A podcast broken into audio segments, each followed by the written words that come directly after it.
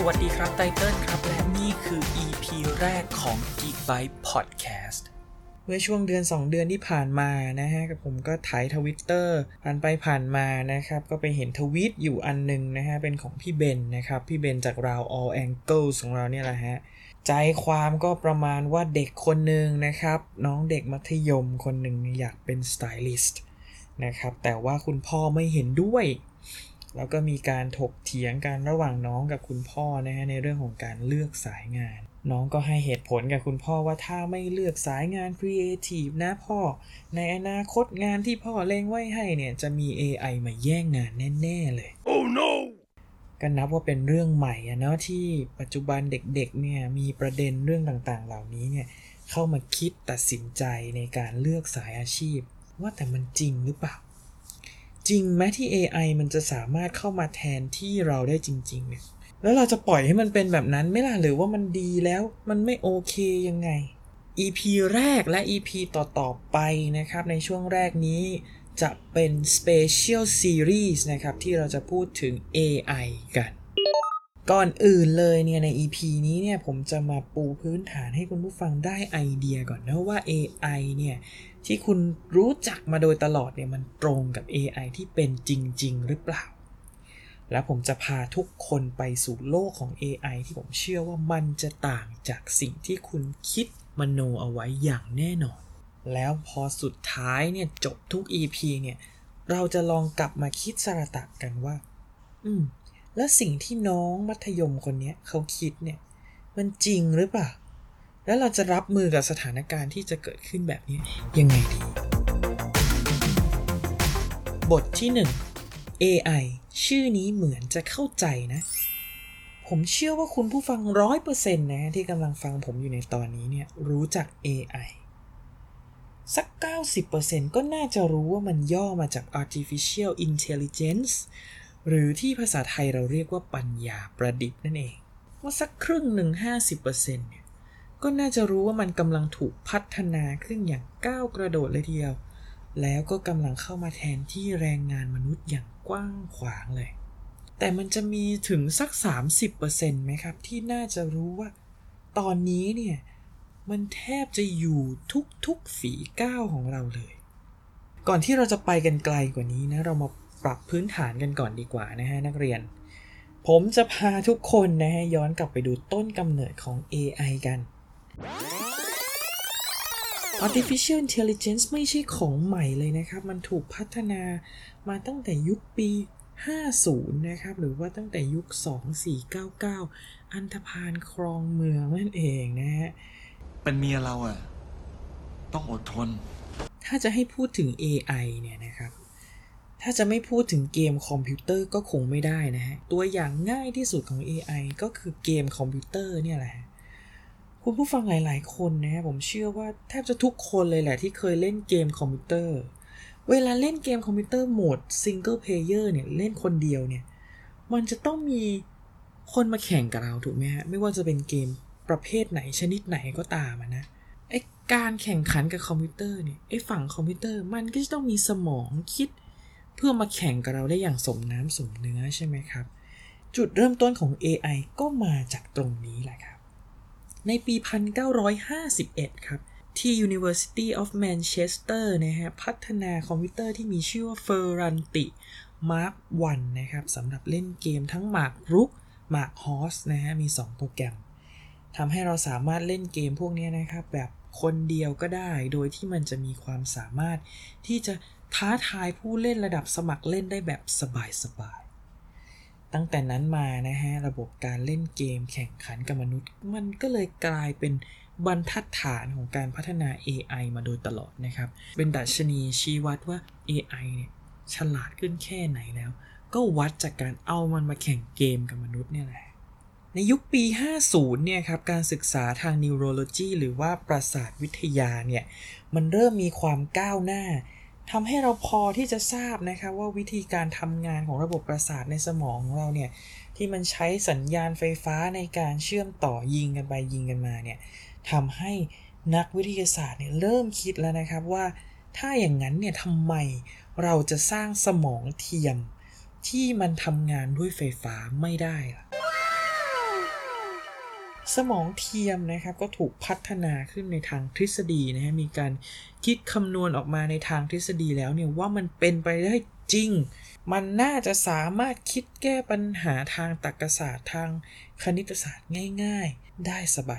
ยๆระบบแบบนี้ก็ถูกพัฒนามาเรื่อยๆนะครับควบคู่กับคอมพิวเตอร์ ปัจจุบันเนี่ยเราเรียกมันว่า neural network ครับ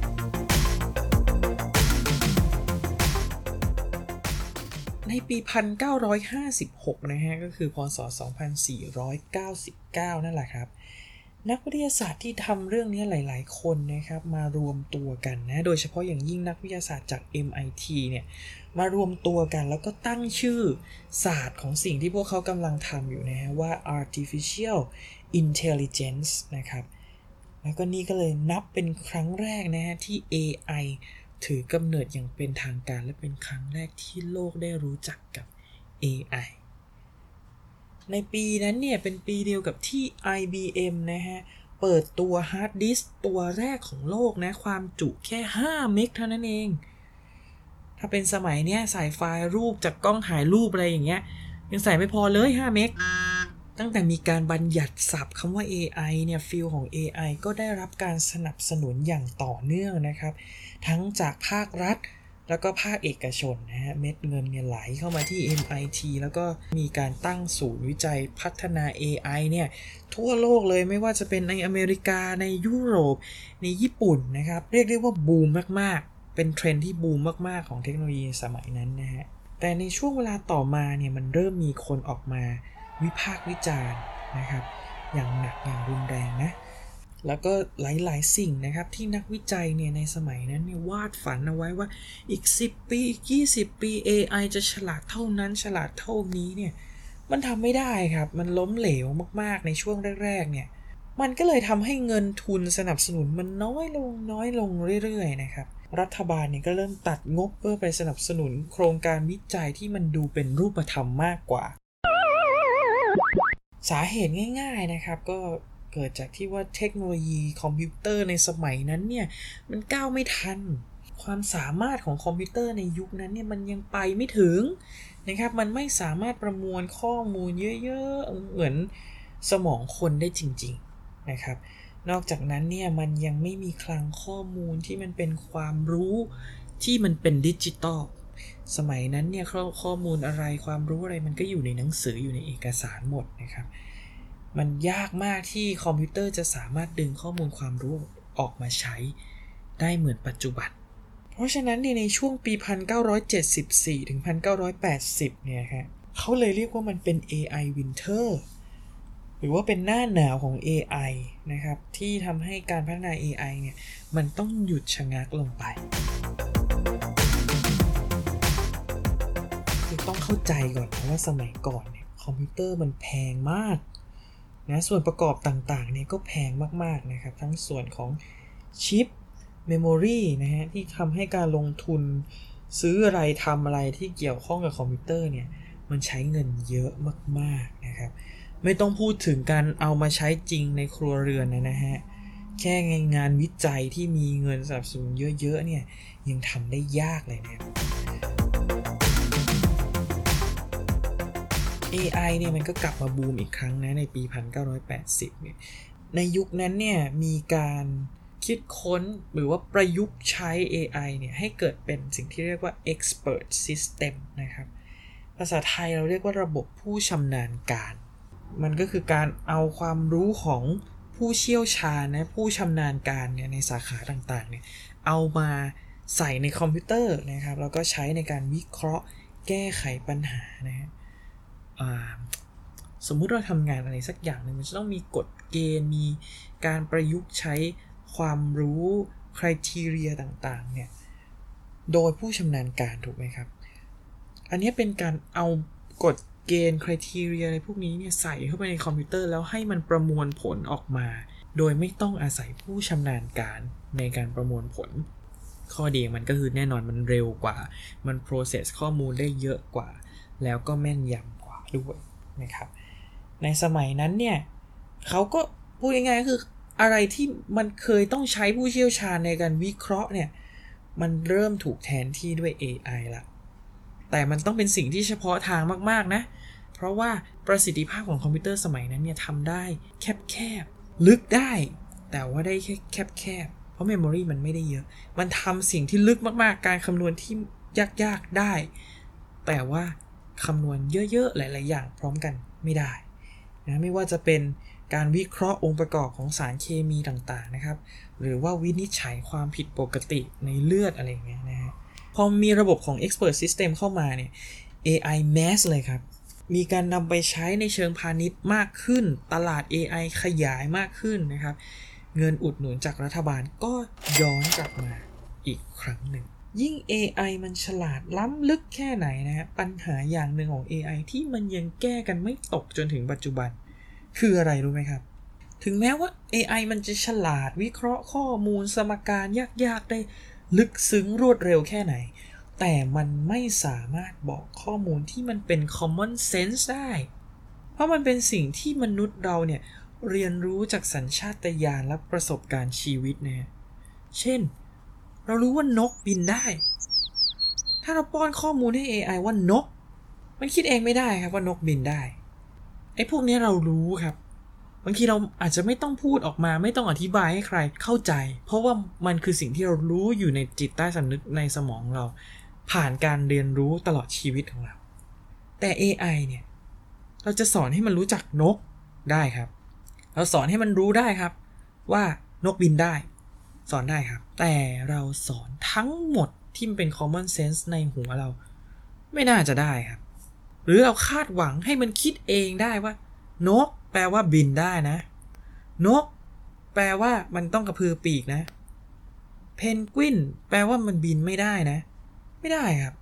เพราะว่าอะไร เพราะว่า AI มันไม่ได้สามารถคิดจาก common sense ได้ เพราะมันไม่มีครับ มันไม่มีประสบการณ์ชีวิต ถ้าเราไม่ได้เตรียมข้อมูลพวกนี้นะฮะ ไว้ในคลังสมองของ AI เนี่ย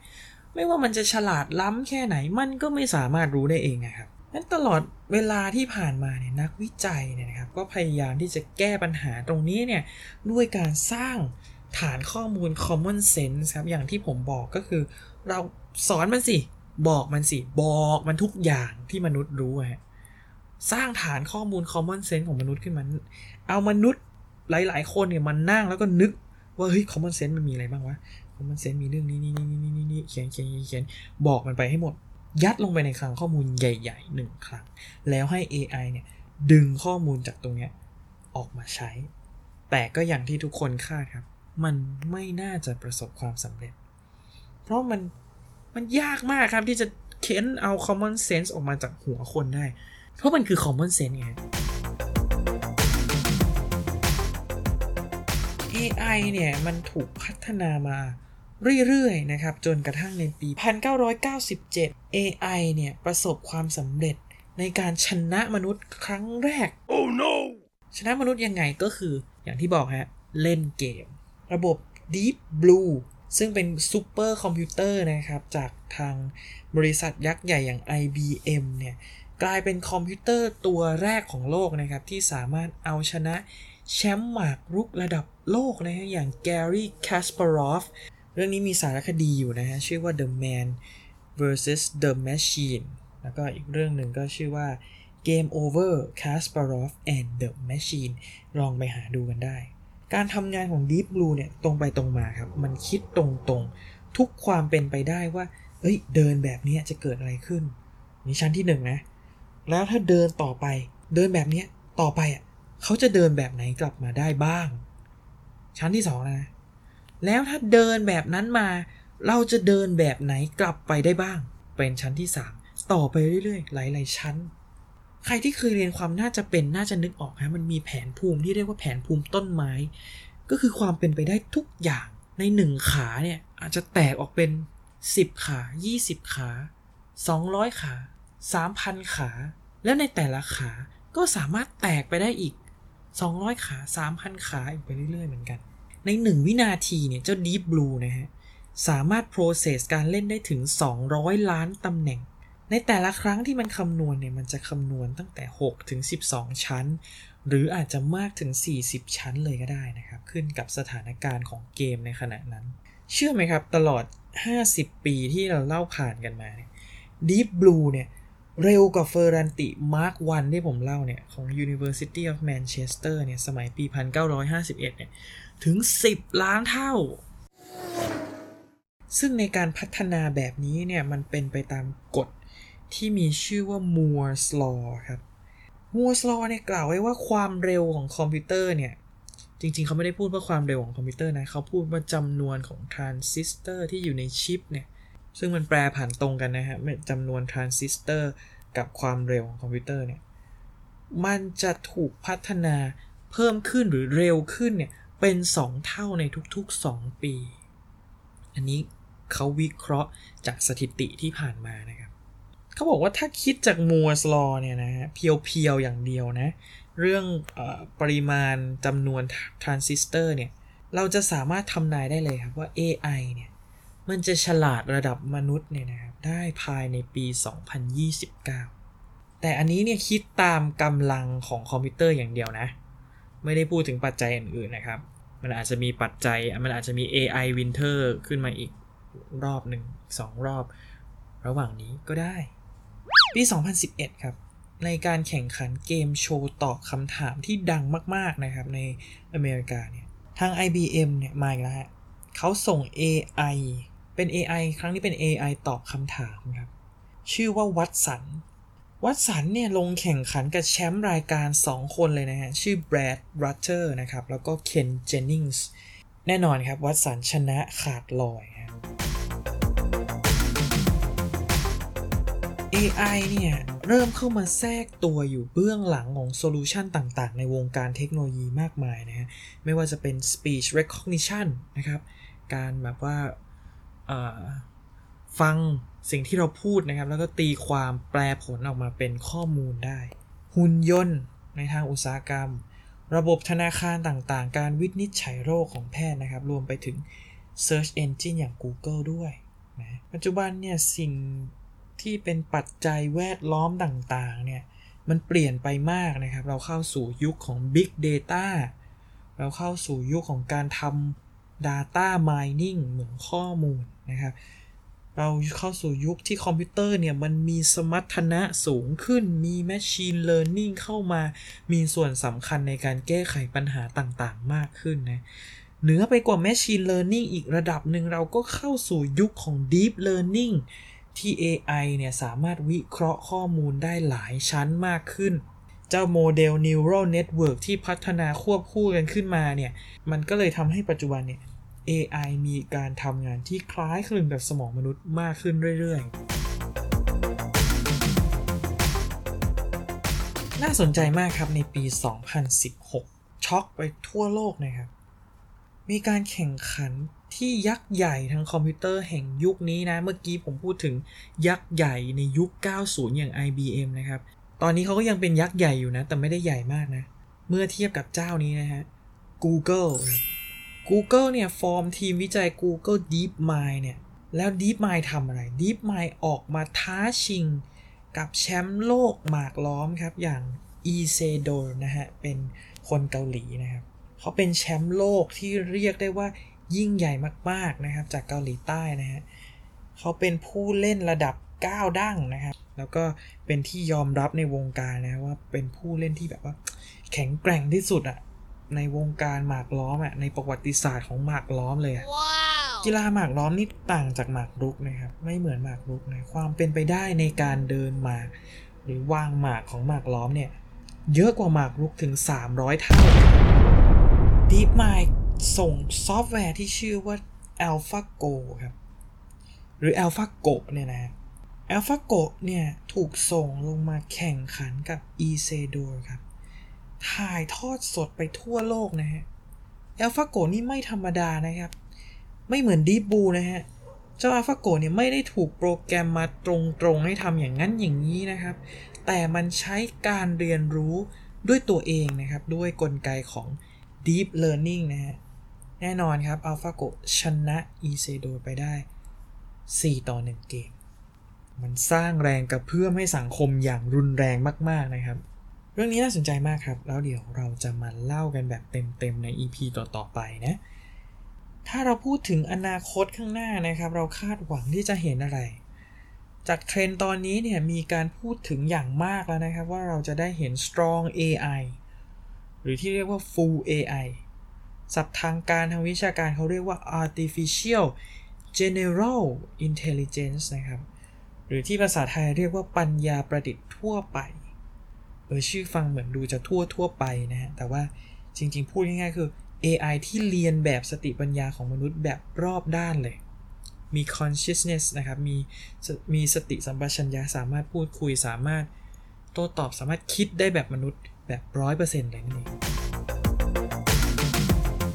สำหรับ EP นี้นะเราได้รู้จัก AI กันมามากแล้วนะครับ